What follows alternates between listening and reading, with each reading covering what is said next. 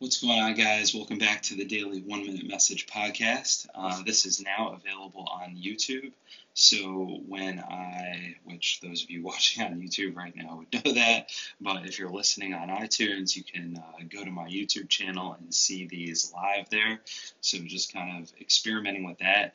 But the idea here is I just listened to Craig Groeschel's Leadership Podcast, which, if you're not subscribed to it, you should definitely check it out. In there, he talks about problem solving on a recent episode, and he talks about the idea of not being an ostrich. And that really stuck out to me because I can definitely be an ostrich when it comes to problem solving, just kind of bury my head in the sand and not want to know about the problem. So when it comes to parenting, when it comes to marriage, leadership, you name it, I have a tendency to just kind of not want to know because, you know, and, and just because it can be at least temporarily more comfortable.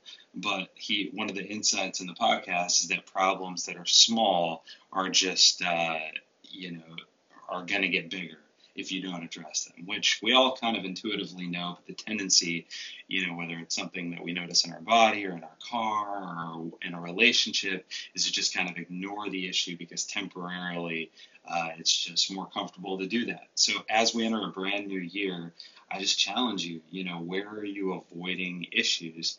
And uh, what would it look like for you to ask the question, have a conversation, go to the doctor, go to the mechanic, do what you need to do to confront the problem because obviously, and we all know this, you'll be better off in the long run if you do it. So, uh, just some quick thoughts. Uh, hope you're doing well. Um, you would love for you to subscribe on YouTube uh, to my channel or to subscribe on iTunes to, uh, to rate and share this podcast there.